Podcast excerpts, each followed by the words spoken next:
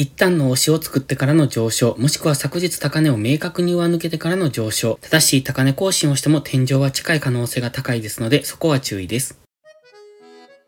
おはようございます。たかしです。本日は8月22日火曜日、ただいま9時37分。それではポンド円のトレードポイントを見ていきましょう。最初にお知らせです。有料ノートを始めました。プライム投稿の一部を切り売りする形で配信しています。プライム投稿では情報量が多すぎるという方向けの配信です。お好きな通貨ペアを選んでご購読ください。詳細は概要欄をご覧ください。それでは冷やしから見ていきましょう。昨日の冷やしは強めの陽線ですね。大きな陽線です。ここのところなかなか大きな陽線っていうのは出現しなかったんですが、ようやく昨日出てきたというところです。ただし、現在ストキャスティクス高値圏にありますので、ここからどんどん上昇していくかどうかっていうのはちょっと怪しいところですね。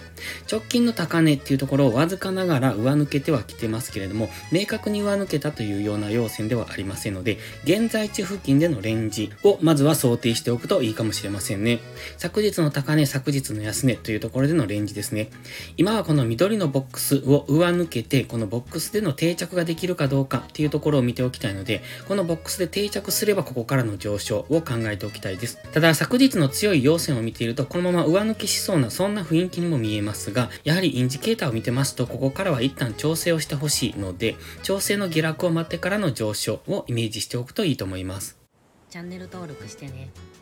では4時間足です。直近の最高値にオレンジの水平線を引いております。そこを昨日わずかながら上抜けたんですが、上抜けの仕方が結構微妙。それから、これ見ていただいたらわかりますが、かなりヒゲが出てますよね。昨日、かなりこの上げ渋っているのがわかります。一応陽線ですので、このまま上昇していく可能性も高いんですが、それでもやはり上髭が出ているっていうのと、ローソク足の実体部分が小さい。それから直近最高値、そして日足のストキャスティクスも高値圏、4時間足のストキャスティクスも高値圏っていうところで、ここからどんどん上昇していけるのかっていうと、そういうイメージは持ちにくいので、そこは注意ですね。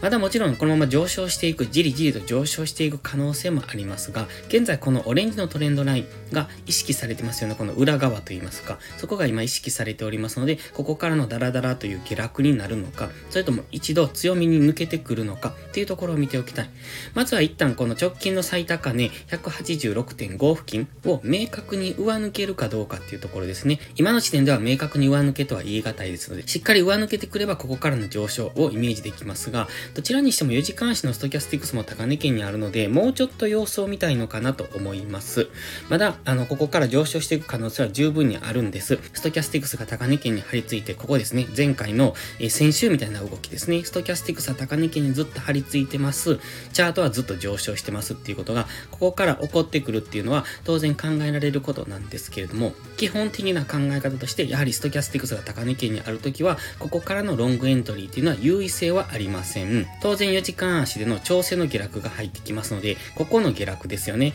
先週の木曜日から金曜日にかけての下落を見ていただければわかりますけれども、ここって2円幅ぐらいで下落しているんですね。ということは、4時間足単位での調整っていうのは2円幅ぐらいの下落をする可能性がありますので、現在地からまた2円下落するっていうことも、今ストキャスティクス高値圏にあるので、可能性としてはありありますので、その辺は注意です。ただ、基本的には今のところ陽線連続ですので、下がったところを買っていくというおしめ買いを推奨しますけれども、必ず上昇していける、必ず高値更新をしていけるというわけではありませんので、そこは注意です。では、1時間足です。冒頭でお話ししましたこの黄色矢印と緑矢印のこの動きですね。まずは昨日の高値を明確に上抜けてくれば黄色矢印での動きをイメージします。ただ本日一旦の押しをつけたいところ、4時間足、日足ともにストキャスティクスは高値系、そして1時間足、GMMA とも乖離してますので、まずは1時間足の GMMA 付近までの下落を待ちたいですね。先週の金曜日から、えー、本日の高値のところにフィボナッチリトレースメントを引いております。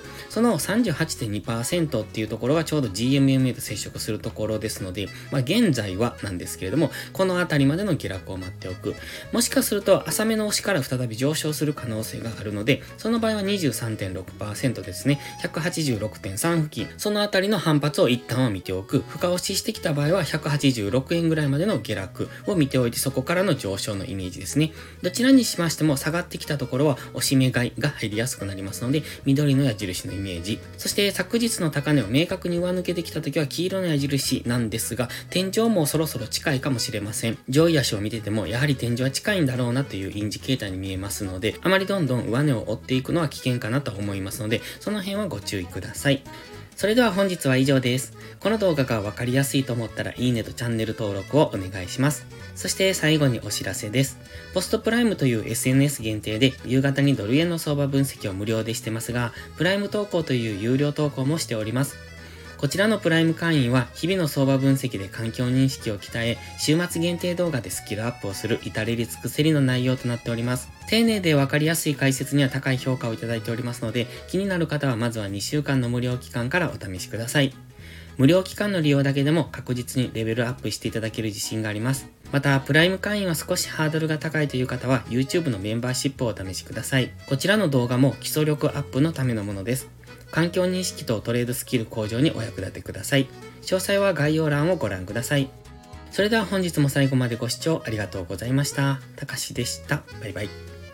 インジケーターの使い方解説ブログを書きました。GMMA、ストキャスティクス、MacD の使い方について詳しく書いてます。まずは一度目を通してみてください。きっとスキルアップのお役に立てると思います。インジケーターは何気なく表示させるのではなく理解して使いこなすことが大切です。また、インジケーターを使ったエントリー手法のテキスト販売を始めました。こちらは初心者から中級者向けですが、初心者の方向けの初級編もご用意しています。勝つための聖杯なんてありません。だからこそ地味にコツコツとスキルを積み上げていくものです。このテキストはそんな方のお力になれると信じています。